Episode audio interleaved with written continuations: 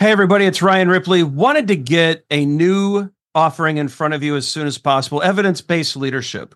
And so, as you all know, Todd Miller, myself, and Will Seely, we're big on evidence-based management. We want to apply it to the leadership space. We all know that modern managers face complex challenges every day. You're juggling a lot of needs, your direct reports, your stakeholders, your customers. They all need constant attention. What we want to do is help you manage that. We want you to use information and data to make good decisions around all of these areas so that we're delivering the right thing at the right time for the right customer. And we know that we're doing that because we're using data and evidence to validate all the things that we're doing. And not only that, we're not just looking at value, but we're looking at our capabilities as an organization. Can we deliver on time? Can we innovate effectively? Do we have too much tech debt? Do we have too many things in process? Are we unable to deliver when the market demands that we do?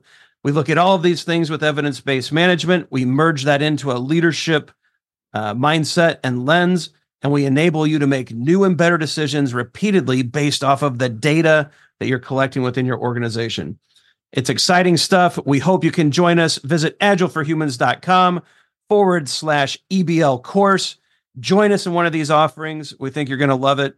Hope you can join us. Use Agile for Humans, the number 4, to take another 15% off of this course. And we can't wait to see you there.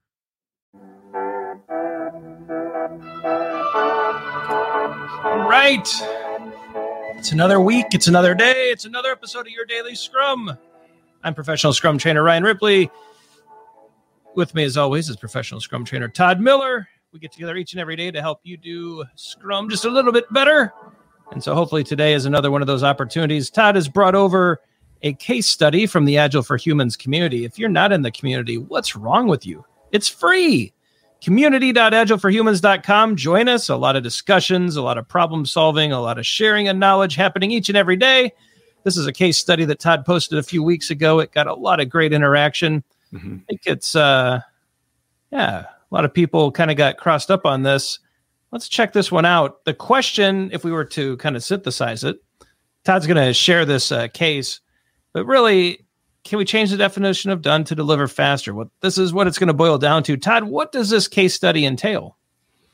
Yeah, so this is a case study where the company that you're working for has a competitor that releases a new version of the product, and it contains features that you don't have in your current product. And customers are leaving in droves. Like there is panic in the company because customers are leaving and leaving really fast to get those new features, even though you may be like promising them that we're going to deliver it, right? So the Scrum team gets together to meet, to talk about things that they can do to deliver faster so that they can meet these new customer demands that your competitor has kind of upped you on. And one of the things that is suggested in this is to take a particular item, removing automation around acceptance tests off the definition of done. If we could deliver faster, if we take this off the definition of done. And we pose the question as a scrum master of this team, what do you think about this idea?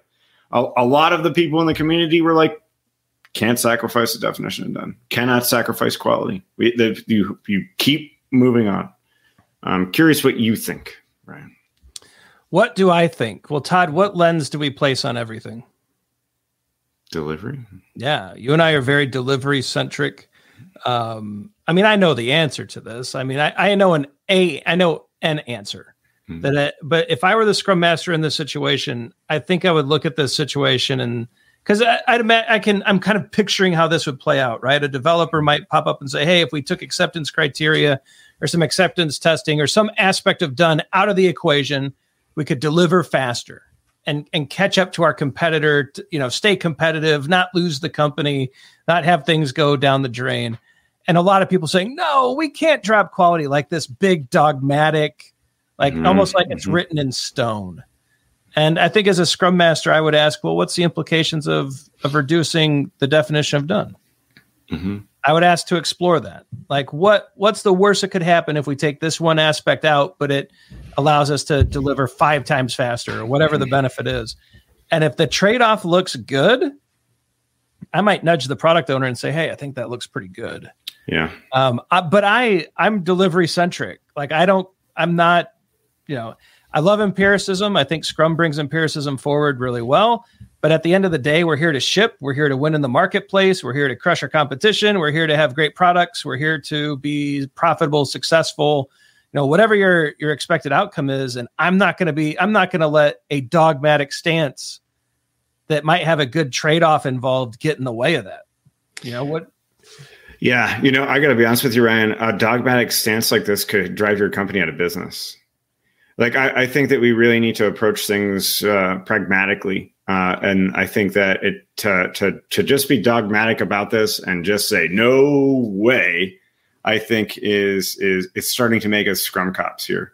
The reality of it is sometimes things like this can and will happen. And it's scary. You've got to do what you can to meet the market demands. I really like your thing about trying to say, hey, well, what consequences could there be with this? And how are we going to pay that back if we do it?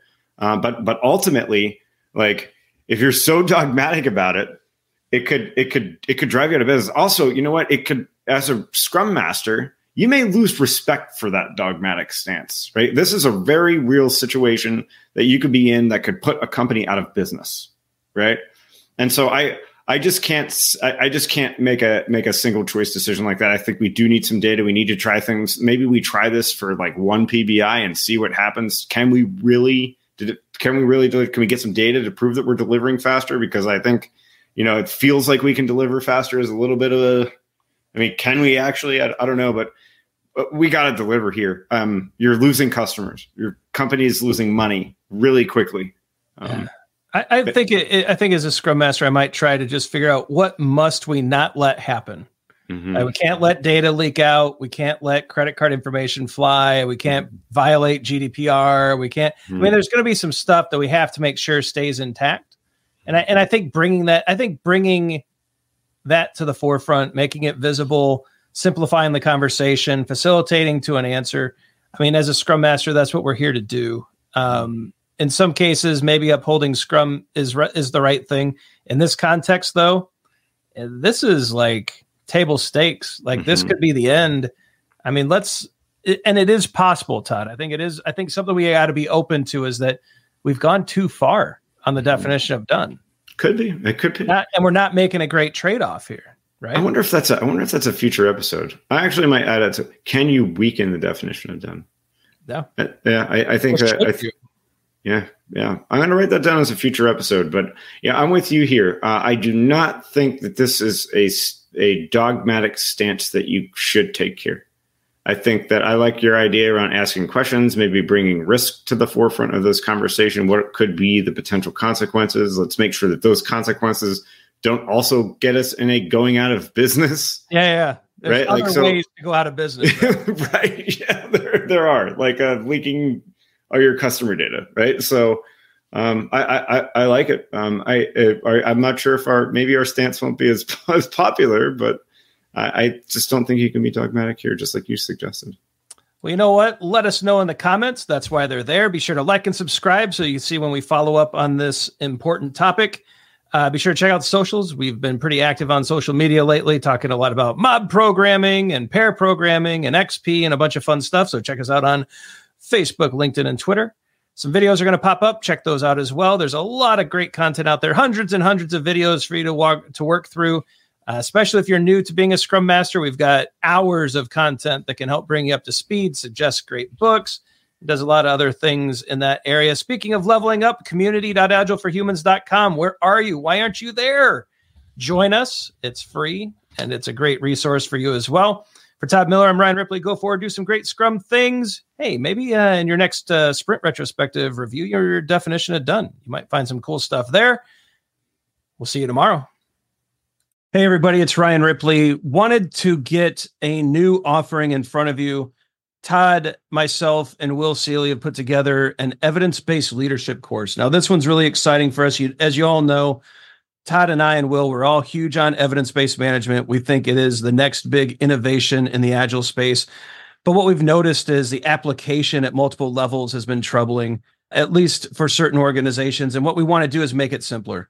And so evidence-based leadership is the course to come to if you want to get immersed into data-driven decision-making, the ability to actually validate that value is being delivered, to look at your ability to innovate and to deliver to the marketplace, and to actually identify and act on opportunities in the market that you may not know about, and say, closing that satisfaction gap with your customers, finding new channels, and using data to drive those decisions rather than guesses, hunches, and conjecture. And so we want you to join this course. We've got multiple offerings coming up this year. The link is simple. It's agileforhumans.com/EBL course.